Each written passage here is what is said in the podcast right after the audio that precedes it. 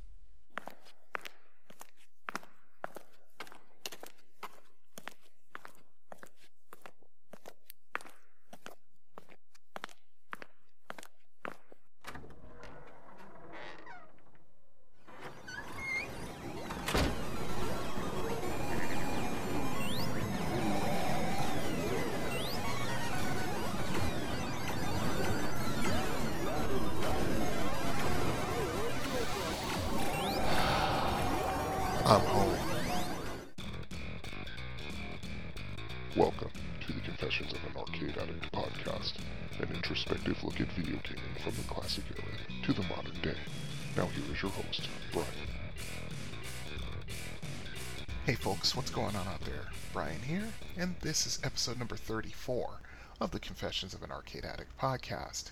First of all, I want to wish everybody a Happy New Year, and I hope that your Christmas was good. Uh, things were okay here. I've been, basically been resting uh, when I've had time off from work uh, because the last couple of weeks have been pretty crazy, so usually it takes me like a day to sort of recharge the batteries, if you will. Uh, let's see... Uh, gaming-wise, I'm still doing the usual things. I'm playing uh, Elite Dangerous. I got back into it thanks to um, one of the people I follow on Twitch. He goes by the name of Buana. He is a streamer. He's been one of the original streamers back before when Twitch was uh, Justin dot T V back in the day. And he's been streaming for how long? What, fourteen years or something like that?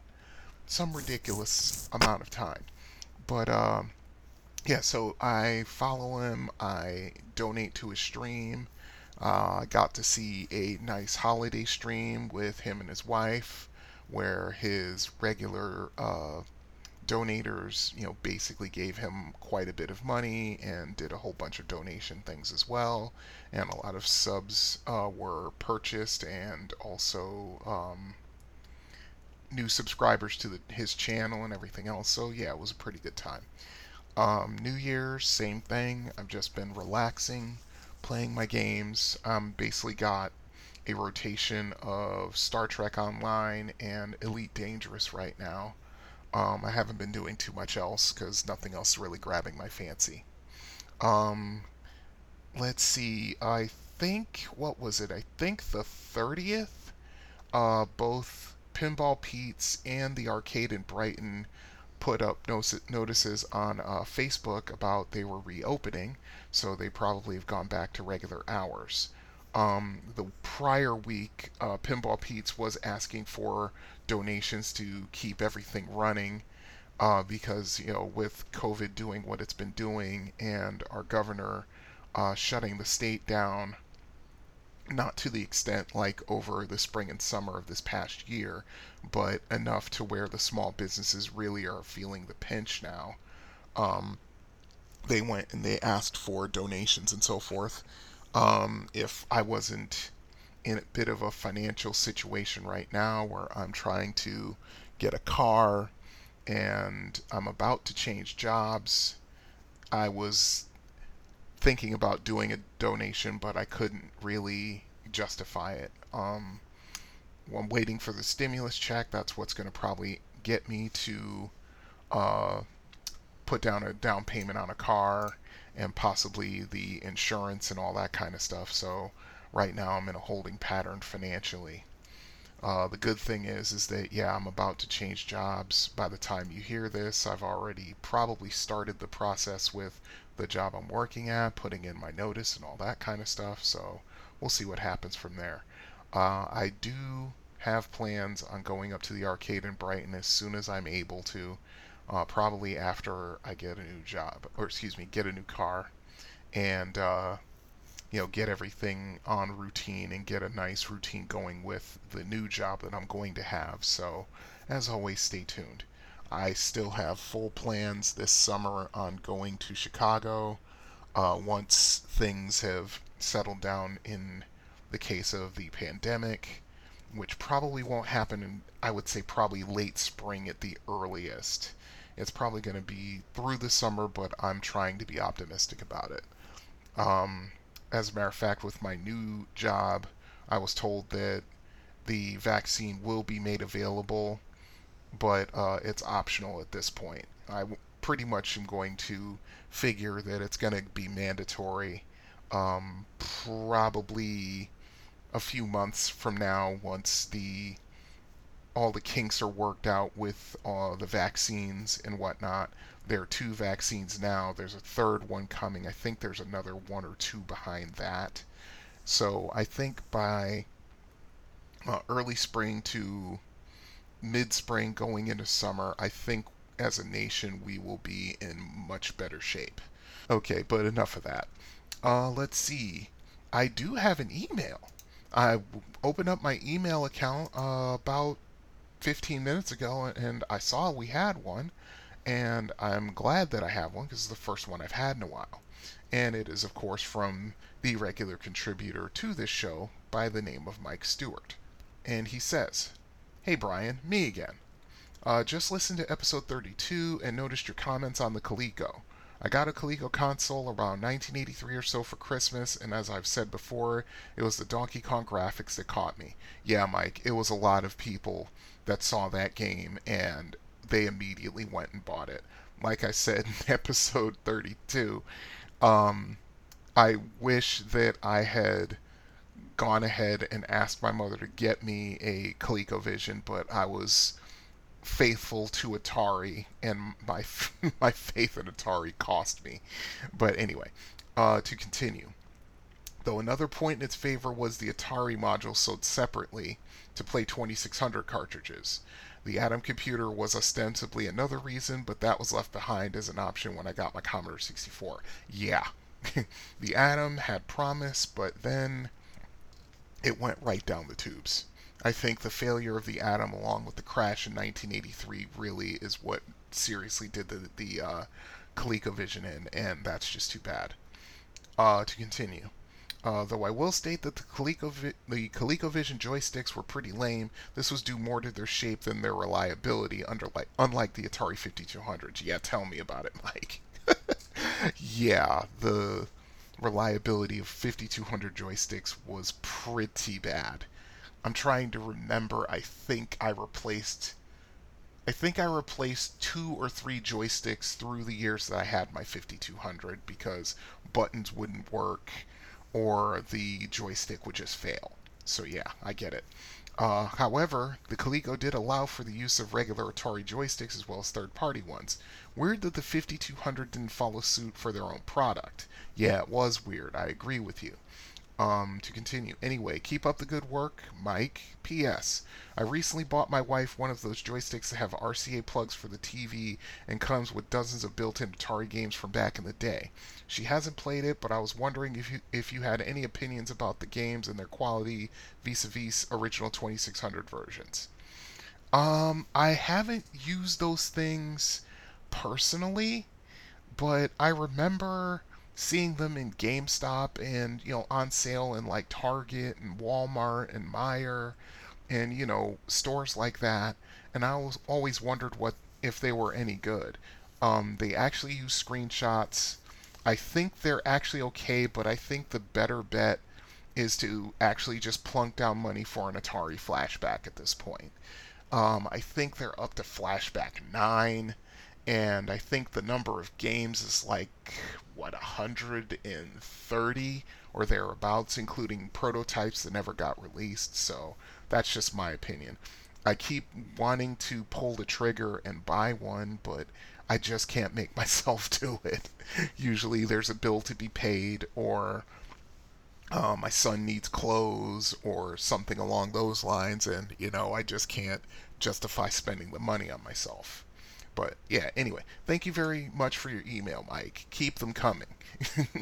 And like Mike, if you wanted to uh, email the show, you could uh, email me at arcade addict brian at gmail dot com.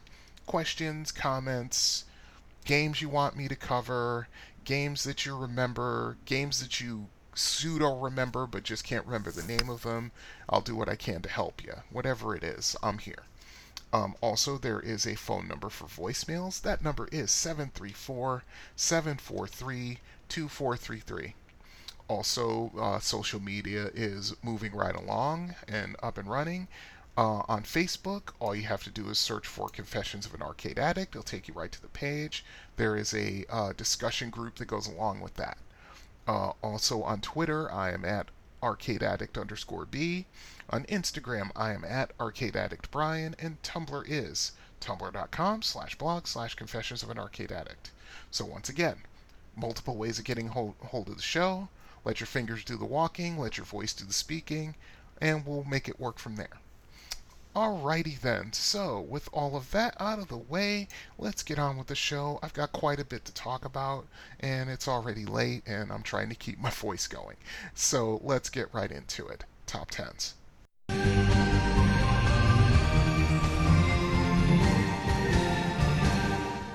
Top tens. ColecoVision games. Hey Mike, Christmas came a little late for you, but here you go. Okay. Um... By comparison to the twenty-six hundred and fifty-two hundred top tens, this was easy.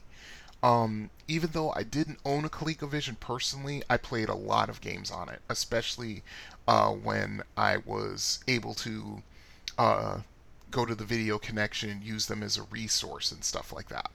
Um, I've already told the story, I think in, what, episode ten? Uh, either episode nine or episode ten. Um, yeah, go back in the archive and it'll be there. I told that story. Um, my cousin got ColecoVision in nineteen eighty-three, I think. Uh, so every time that I went over his house, which was, I'd say probably about once or twice a month, because, um, like I said, my mom and his mom were best friends. So they were really close friends. So, you know, he was a surrogate cousin. Um... So, yeah, I mean, we would have, the kids would have sleepovers, and the adults would, you know, uh, be upstairs and, you know, doing all the adult things, you know, drinking, smoking, playing cards, you know, talking all kinds of crap about a bunch of things, that kind of stuff. And we would be downstairs in the den of his house, which actually faced out onto Lake Forest, which was a re- it was actually a really nice house. And yeah, we would all just stay up late and play games and, you know, do all that kind of stuff, listen to music and, you know, that kind of thing. It was fun. Those little, those sleepovers were really cool. But uh, yeah, it, when he got a ColecoVision, yeah, I was all about it, and I would constantly, if he if he wasn't playing it and I was, you know, playing along with him, I was constantly asking him to asking to play his ColecoVision, because yeah, I loved the Donkey Kong thing. So yeah, let's get on to the top tens. Once again, no particular order. Um, I just put them in order as they came to me, and I, you know, gave a little bit of a description of each one and what I felt about it. So here we go. We might as well start off with the killer app, Donkey Kong. Um, like I said, when I talked about the ColecoVision uh, in home systems, this was the killer app, and it's what helped launch the ColecoVision and put it on the map as a serious contender. Uh, it already had better graphics than the, the Intellivision, never mind the Atari twenty-six hundred. The fifty-two hundred was more of a competitor, but ColecoVision already had uh, their hooks in the video gaming market by the time the fifty-two hundred came out. Um, Donkey Kong was fun and very close to the arcade, aside from one big difference. One of the levels was, was missing, and I loved playing the game immensely. And anytime Um, I went to the Video Connection, and I'd play either that or a couple of the other games I'm about to talk about. But yeah, I always liked playing Donkey Kong. It was so much like the arcade, you know, maybe a half step down from the arcade, and it would be closer if it wasn't missing one of the levels, but it is what it was what it was. You know, but still, it was fun to play. Uh, Gateway to Apshai. Uh, this is one of the first action R P Gs I ever played. As a matter of fact, I think it's one of the very first action R P Gs ever made for a home system. I mean, you could, yeah, you could call Adventure for the twenty-six hundred an action R P G, I guess. But no, I mean, this had statistics, you know, and, you know, different things. Um, along with Treasure of Tarmin for the Intellivision, this was my favorite game to play at the Video Connection. Um, but while Treasure of Tarmin was more of a traditional D and D game, Gateway was all action. You were a warrior with basic armor, weapon, and uh, shield, and you wandered around dungeon levels, encountering monsters and traps, and finding treasure to increase your score, um, better armor, better weapons, magic armor, magic weapons, spells on scrolls, and things like that. The game was fun, but it certainly wasn't easy, especially once you got down to levels where the dreaded Black Mamba was, which was basically a gray snake that, you know, moved extremely fast, and if you didn't have the weapons to damage it and the armor to survive its attacks, you you were you were toast. You know, that's just what it was. And, I mean, I recently f- saw a video on uh, YouTube uh, about a guy who was basically trying to set a, some sort of record with uh, Gateway to Apshai. And he was going through it, and, you know, he knew what uh, what items were trapped, where most of the traps were, you know, what how to deal with certain, how, certain monsters and so forth. You know, lots of fun. A, a wonderful game. You know, severely underrated, as a matter of fact. One of the best action R P Gs to ever be produced by anybody. And that's just how I feel. Uh, Mister Do. Now, I gushed about Mister Do in a previous episode, you know, the arcade version, and this was, again, a half step behind the arcade as far as, you know, how the game looked, how the game played. You know, it it was great. It was fantastic. When this came out, I was constantly asking to play this at uh, the Video Connection. Um, I'm like I said, I'm a massive fan of Mister Do. I much prefer it over Dig Dug, and I was pleasantly surprised to see this game was an excellent translation, and it is. Okay, Pit Stop. Um, this game, you know, this is where I first encountered Pit Stop. I mean, I would get much more into the game when I got it for my Commodore sixty-four, but this is where I first got it. Um, this was a great racing game, and to my knowledge, the first game where you actually had to use uh, strategy, tire management, um, you had to drive a certain way to, you know, manage your tires so they didn't break down, so that the tires didn't blow up on you and end your race. And then when you got into the, you would, when your tires were uh, worn down, I think it would go from like blue to yellow to red. And when your tires were red, they were, you were running the risk of having a blowout. So you would have to go into the pit stop. And of course you had to uh, do fuel management as well, because you were running, it, it was like, it was just like a Formula One race in a way, but, you know, with nineteen eighty-two ColecoVision graphics, it was great. Um, as you put in laps on the track, your fuel would run low and your tires would degrade, and you'd run the risk of a blowout, like I said, which w- might just end your race. If you were lucky enough to have a blowout near where the pit stop was, you could actually limp your car into the pit stop and actually change your tires and stay in the race. Uh, the trick in this game was to build up enough of a lead so you wouldn't lose your place in the race after your pit stop, you know, which, you know, that was the goal. You had to win that race, and I think they had like a Grand Prix mode where you would where you'd run multiple races, but yeah, I mean, each track you ran, it was a different strategy as far as fuel and tires went. I mean, this game was sneaky complicated. It really was, but it was fun. Uh, Time Pilot. Um, this is another great adaptation of an arcade classic. I mean, it wasn't one hundred percent perfect, but, you know, like I said, another uh, half step behind where the arcade was. Of course, it wasn't as smooth as the arcade, but, you know, it was still good enough. It was still a great game to play if you had a ColecoVision. Uh, let's see, B C's Quest for Tires. Yeah, this was this is a, a quirky game. Uh, the game, of course, is based off the popular comic comic strip in the seventies and eighties. Um, it was a fun game to play, but it didn't catch my interest for very long. Um, you had to figure out a way to get to uh, to save your girlfriend. I forget who what the main character's name is. I think his name was actually B C. Um, but yeah, you had to figure out a way to get through various uh, obstacles and things like that. And of course, you know, you're the thing I remember most about it is that you, you were running on the caveman's version of a unicycle, which was basically uh, a wooden, or excuse me, a stone wheel with a wooden stick in the middle of it, and you just ride it like it was a, you know, a unicycle. But yeah, I remember that game. Uh, let's see, Turbo. Um, this is another great translation. I think this is maybe like a quarter step behind the arcade. Um... This game came with a steering wheel and a pedal to further enhance the experience, which I thought was awesome. I mean, it drove the cost of the game up, but it was still pretty cool to use. Never mind, you had to use, like, oh god, what was it?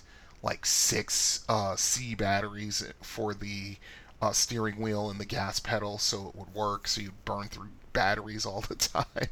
um, yeah, I played it a lot at the... Uh, at the uh, Video Connection, but you know, it was uh, it was such an annoyance to kind of get to hook up to the system that, you know, if I even tried to ask for it past a certain time when I'd sort of worn out my welcome, they would just look at me and say no. um, but yeah, it was, like I said, about as close to the arcade game as ColecoVision could get. Like I said, maybe a quarter step behind the arcade. Um, let's see, Venture. Um, the funny part about this game, I played this game before I actually played the arcade game at Wizards Arcade in early nineteen eighty-two, before that arcade burned down. Um, it was really, it was interesting because it was kind of like playing D and D, but, you know, it was an action ver- action uh, version of D and D. It was interesting, but it got really hard really quick. That's what I remember most about it. Um, let's see. War Games. Oh, this game, even though it took from, it took the name from the classic movie, which came out in, what, eighty-three? Um, but this game was great.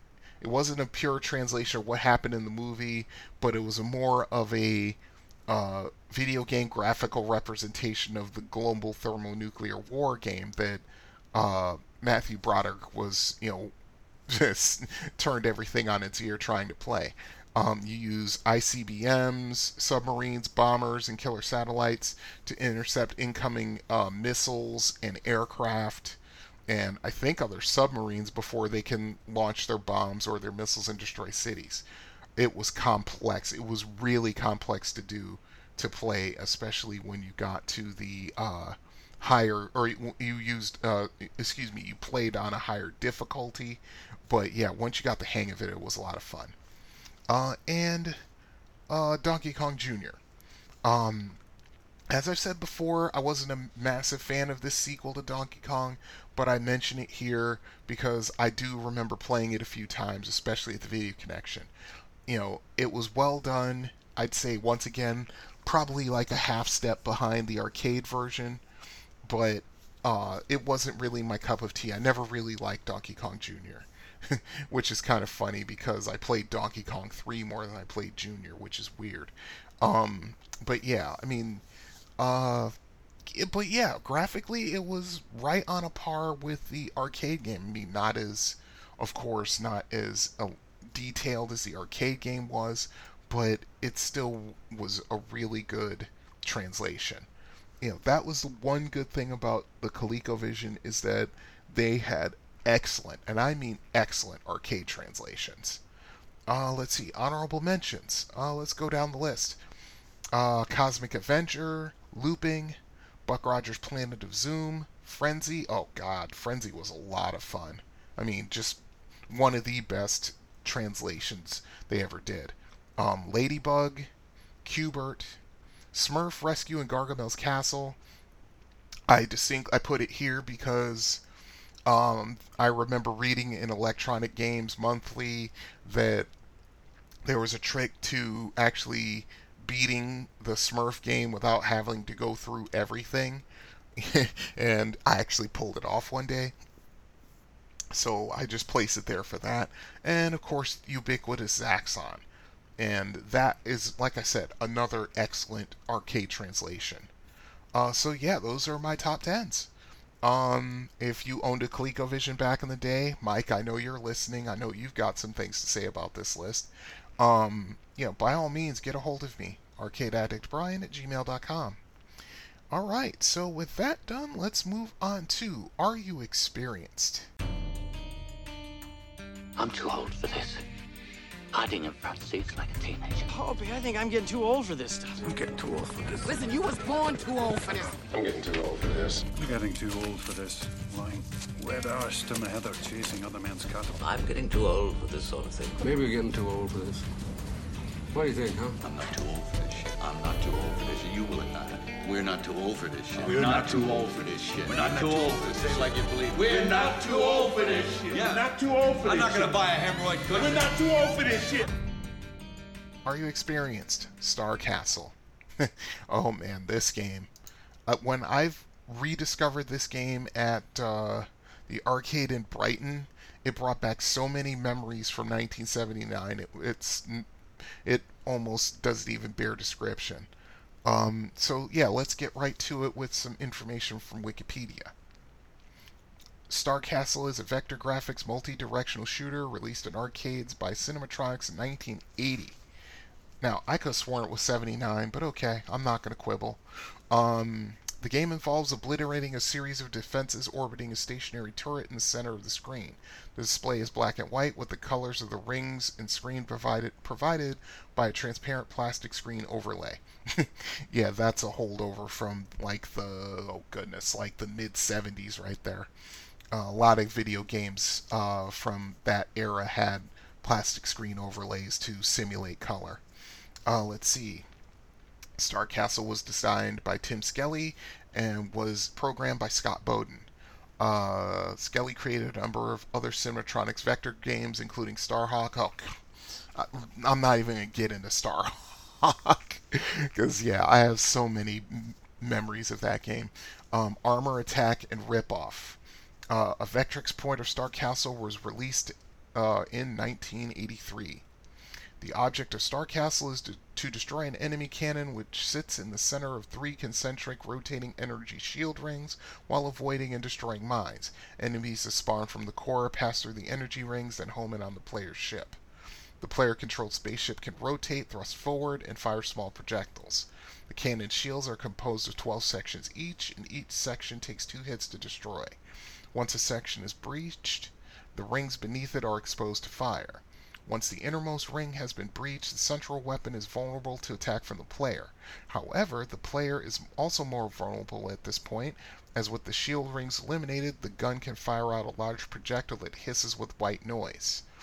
Moreover, the central core tracks player movement at all times. If the player manages to hit the cannon, it explodes violently, collapsing the remnants of the shield rings, and the player is awarded with an extra ship. The next level starts with a new gun and fully restored shield rings, with the difficulty increased. The mines move faster, the rings rotate more quickly, and the core tracks the player faster. If the player completely destroys the outermost shield ring, the cannon will create a new one. The middle ring expands to replace the lost outer ring, and the inner ring replaces the middle, and a new ring emerges from the core to become the inner ring. Therefore, in order to penetrate the cannon's defenses, the player must be careful not to completely obliterate the outer ring. Three homing mines will destroy your player ship on contact. The mines can be destroyed, but they are very small and difficult to fire on, and the player does not receive any points for destroying them. Mines are revived when shield rings regenerate. Some variants keep three mines churning constantly so that a new mine respawns from the core as soon as one is destroyed. As the player progresses through the levels, the mines get faster and faster, forcing the player to keep moving to avoid them. Oh yeah, ain't that the truth. More on that later. uh, let's see. Uh, the Legacy. Uh, the development of the game was chronicled in an issue of the ma- the magazine Science eighty. I barely remember. I think I read something on that. I think I read that. You know, thank God for Walden Books and the Book Beast, because yeah, you could re- you could read magazines and stuff. Uh, let's see. Atari pro- programmer Howard Scott Warshaw investigated writing a clone of Star Castle for the Atari twenty-six hundred, but didn't see the game as a good match for the system technically. He reconfigured the concept into Yar's Revenge, which became Atari's top-selling original game for the twenty-six hundred. How about that? A hobbyist written of Star Castle for the twenty-six hundred was eventually released in two thousand twelve. Hmm, interesting. I'm going to have to check that out. Oh, let's see. Jim Nichols of Cavalier Computer wrote a clone for the Apple two called Ring Raiders, referenced in-game as Raiders of the Lost Ring, in nineteen eighty-one.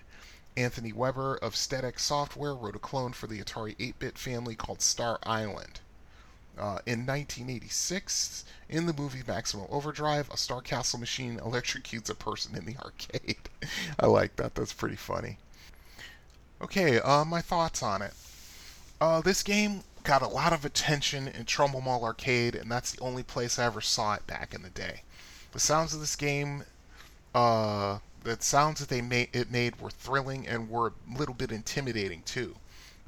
Uh, the regulars fell on it almost immediately, and there was some fierce, fierce competition for the high score, because there was only one high score for it, and you didn't even have, you, you couldn't even put your initials up, but, you know, I digress.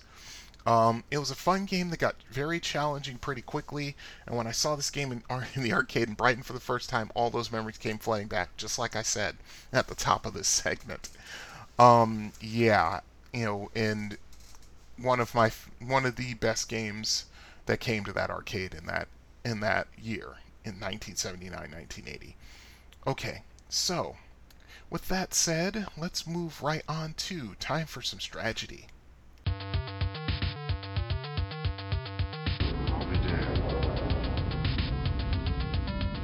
What happened? Good bad tactics, Mister Ryan. Oh, I never should have doubted you, boss! There's a plan in everything, kid. And I love it when a plan comes together.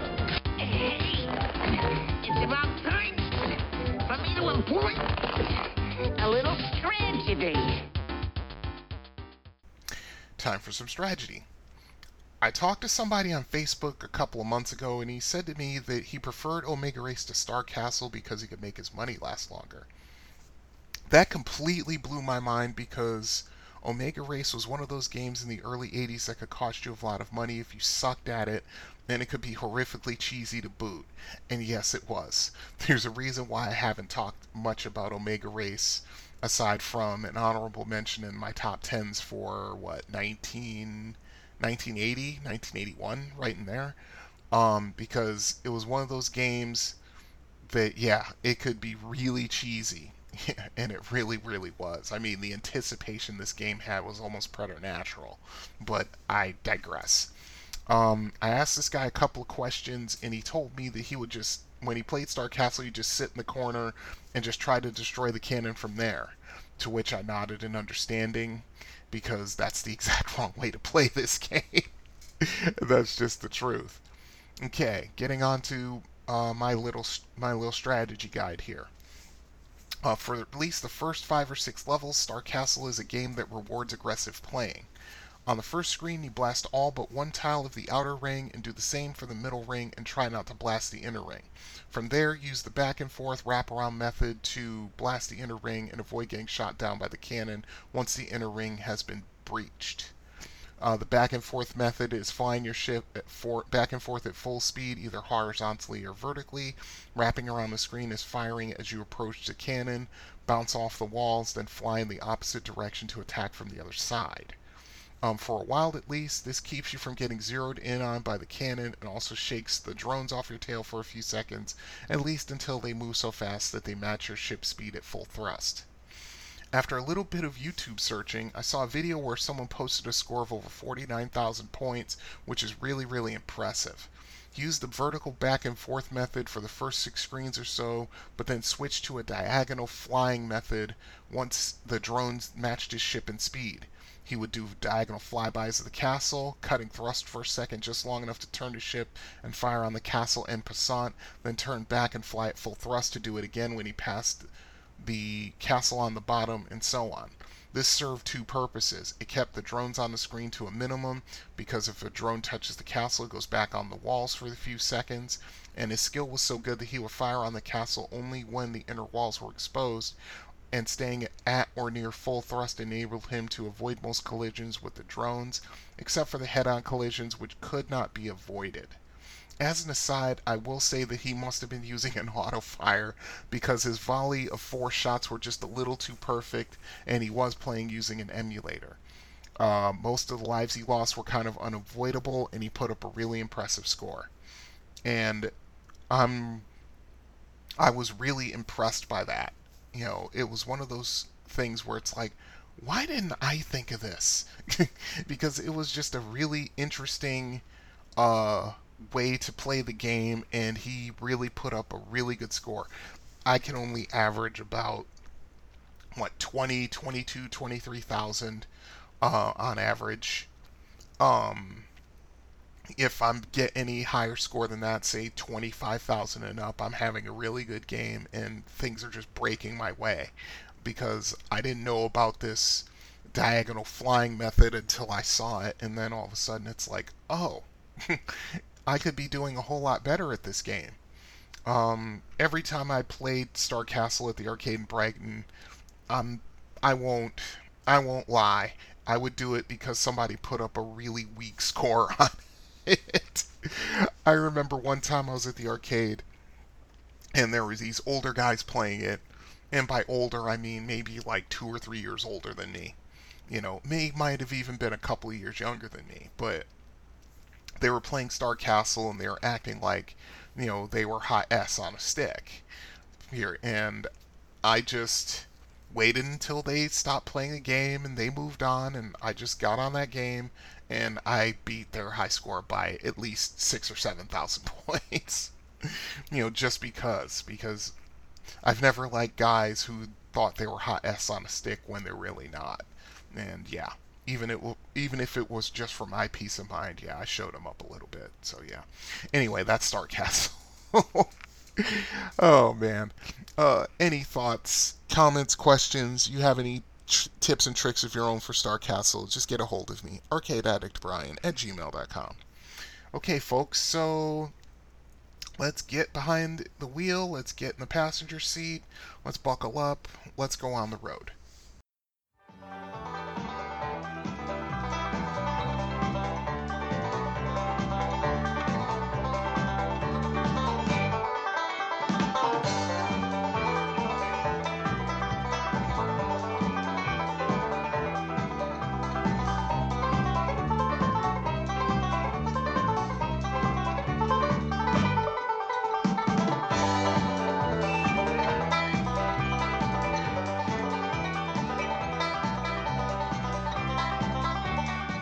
Hey folks, Brian here, and this is another segment of On the Road. Something that happened to me yesterday that really boggled me, that I couldn't quite wrap my head around until I talked to someone about it later on. Um, as a matter of fact, yeah, it was my girlfriend I talked to about it. Um, okay, oh, full disclosure, you know, I work for a medical laboratory as a courier. Um, I have a route where I basically have to go uh, around to pick up from labs three times a day. On Mondays is my long day because several of the clinics I pick up from do not close until seven o'clock. So on my last run, I'll have some time to just chill out and relax, read a book, take a nap if I want to, that kind of thing. Um, well, yesterday, which was Monday, um, it was so hot that I just couldn't see myself sitting in a parking lot, just chilling out, and I certainly didn't want to just stay in my car and leave the engine running and leave the A C running because fuel was getting to be a bit of an issue towards the end. So I said, I thought to myself and I just said, well, I'll just go over to a, this one bowling alley that I know of that I've always wanted to check out, that I always drove by at one of my previous jobs. So I figure I'll just go in there, see what's going on, you know, see if they've got anything to play. If not, I could just get a soda and just sit down at a table and just chill until it's time for me to drive back to the clinic and start my last run of the night. So I went to the bowling alley. It's a, it's a cool little spot, you know. Actually, the bowling alley is set into the ground, which I thought was interesting. It was like on this uh, little hill, and most of it was actually like set into the ground, which I would think helps out with air conditioning costs. Um, yeah, nice little bowling alley. Had like, what, twelve pool tables, I think. Um, I thought about playing some pool, but then I said, let me see what else they got.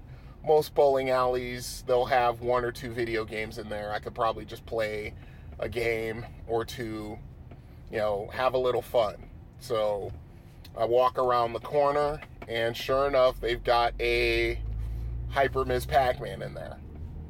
And I look at the high score. The high score is only one hundred twenty thousand. I'm like, oh, I could beat this easy.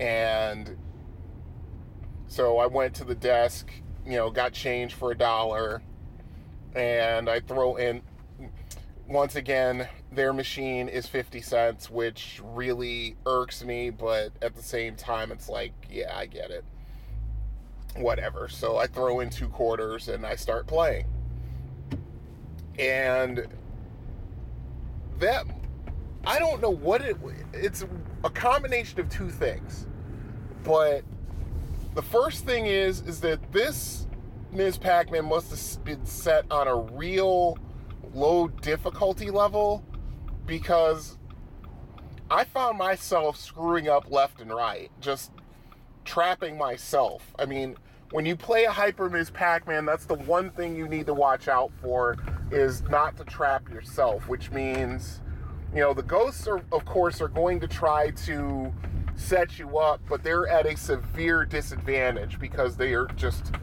so much slower than a Hyper Miz Pac-Man. You can basically just use your speed to outrun them, you know, and get away from them if you need to. And most traps are not, uh, are kind of easy to get away from. But this one, I mean, I trapped myself twice before I even reached the Peach stage, which is the third level, which is really weird. And needless to say, I only got sixty thousand. Both times, actually, right around sixty thousand. And it was missing the turns in the maze, um, trapping myself, like I said, you know. It was just like, I could see it coming, but it's like at the point, at that point when I trap myself, I see it coming, but I'm already committed to this path, and there's no getting out of it. Any kind of uh, turn I could make to get out of it, I'd already gone by, and the ghosts have already gone by it in pursuit of me, and by that time, I trap myself and I lose a life. Okay, I'm back at the laboratory, so I will be back in a moment. Okay, I'm back. So, yeah, it really, really puzzled me that I could only get sixty thousand on a Hyper Miz Pac-Man when also I went to Pinball Pete's the night before and played uh, their Hyper Miz Pac-Man on a rather beat-up twenty-fifth anniversary Miz Pac-Man Galaga machine and still got two hundred thousand. And, you know, it, it just, I just couldn't wrap my mind around it that entire night. And it wasn't until my girlfriend called me while I was still on the road And I was talking to her about it, and you know, the solution got solution uh, sort of hit me. You know, it sort of just smacked me up up a, upside the head to where I was like, oh, duh, no wonder. Um, it just seems that I wasn't in the correct headspace. When I think about it, yeah, when I think about it, I get into particular headspaces when it comes to certain things. Like when it's just me, you know, just doing my normal things and just being who I am, that's one mindset. When I leave to go to work, and by the time I get there and from the moment I clock in, I'm in a different mindset. And, you know, when I go to an arcade, you know, and I've got nothing else going on in my mind, it's a, uh, a different mindset uh, again. So I just realized that, you know, I can't play games with any sort of real effectiveness if I'm in my work slash get my job done mindset, because that's where my focus is. And apparently, as I get older, apparently it's not so easy to switch focuses that easily. I think when I was younger, it was a different story, because I remember when I worked for public supermarkets on the, oh goodness, on the northeast side of Melbourne, Florida. Um... I remember, you know, getting, you know, getting a break, a half hour break, and there was a bar next door to the supermarket, and they had an Asteroids machine in there, and I would go in there, you know, play one or two games of Asteroids, you know, put up a decent score of like sixty thousand, seventy thousand, something like that, and then just go back to work and finish my job. And now that I'm, you know, fifty years old, I'll be fifty-one later this year, apparently it's kind of more difficult to kind of be, kind of go into a different mindset on demand, so to speak. It's just weird. It's one of those things you find, find out about yourself when you're getting older. It's just kind of strange. It's still kind of messes with me a little bit. I'm like, how could I do so badly at Miz Pac-Man when I've been playing the game ever since it came out in nineteen eighty-one, and of course you have a massive advantage with a hyperspeed Miz Pac-Man. But yeah, that's the thing about playing hyperspeed Miz Pac-Man. I've said it before, is that it's one of those things where you kind of have to think two seconds ahead of where you are at all times, at least two, probably five when you're playing hyperspeed, because you basically have to keep an eye on the ghosts and where they're going and what they're doing and whether or not they're just going to their quadrants of the maze. And then once they do their little reversal bit, then they all start coming after you. Well, like, with the exception of Sue, of course, who is like completely random. I mean, when I think about it, there were moments in uh, the games I was playing at the bowling alley where I used Sue's randomness to my advantage, because there were times where I basically was going to spots in the maze and the ghosts had cut off all other avenues of escape except for one, and Sue was coming on that one. But because Sue is random, and she'll more, just as likely turn away from you and go in another direction as turn towards you and kill you in such a situation. And there were at least two or three situations where I used that to my advantage in the game, and was able to keep my game going. So, yeah, it's just just an observation I made about myself, and it's a little bit disturbing. You know, but then again, it's just getting older. You know, your mental focus, unless, you know, it isn't what it once was, especially as a gamer when you're in your fifties, but it also can be compensated for by experience. You know, I mean, I talk about it in the previous On the Road segment I did when I was talking about playing that one guy in Street Fighter two Champion Edition and beating him five times in a row, because I have such a deep knowledge of my favorite character you to use, which is Sagat, and I know his reach, I know what he's capable of damage-wise, I know what he's capable of in terms of combos and things like that, that, like I said, there were points in, the, in each one of those fights where my opponent was making mistakes, and rather large ones, and I couldn't quite get to a place where I could punish him for it. Um, but the thing is, is that the way I use Sagat is defensively. Almost, I'd say if you're going to use a, uh, some sort of uh, per- percentage split, I'd say it's like Uh, seventy to thirty angling towards a defensive fighting style, you know.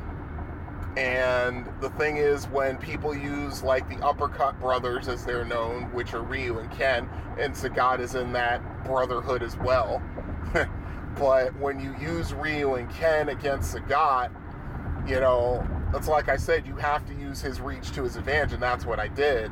But, yeah, it's like I said, I could have ended some of those fights a lot faster if I had been a little bit more on, on my game that night. As it is, you know, I still beat the guy five times in a row. You know, I mean, I'm not bragging or boasting about it, but, you know, yeah, it does feel good. You know, on, on the one hand, it's good to have some friendly competition, like I said, in, you know, before. But on the other hand, it was nice to know that, yeah, I still got it. I could still, you know, beat people using Sagat the way that I've always used him. And, you know, it just, it it's a good thing that, you know, things still work that way. So, anyway. Um, so, yeah, I mean, it's just a little bit bothersome to me that I could, I was, you know, I was still in my, I need, you know, I'm in my work mode, if you will, and I couldn't quite get myself out of it long enough to, you know, play and enjoy, you know, a game on my break, which is, that bothers me a little bit. I'll be completely honest about it, but at the same time, it's like, you know, it is what it is, you know, build a bridge and get over it. So, anyway. That's about all I've got for this segment of On the Road, and I'll see you guys in this segment at a future time. So until then, this is Brian saying good gaming, have fun out there, au revoir. This has been the Confessions of an Arcade Addict podcast. All music has been provided by Kevin MacLeod. You can find his music at incompetech dot com. You can contact the show by email at arcadeaddictbrian at gmail dot com, or you can call and leave a voicemail at seven three four, seven four three, two four three three. Until next time, you have been listening to the Confessions of an Arcade Addict podcast. See you then.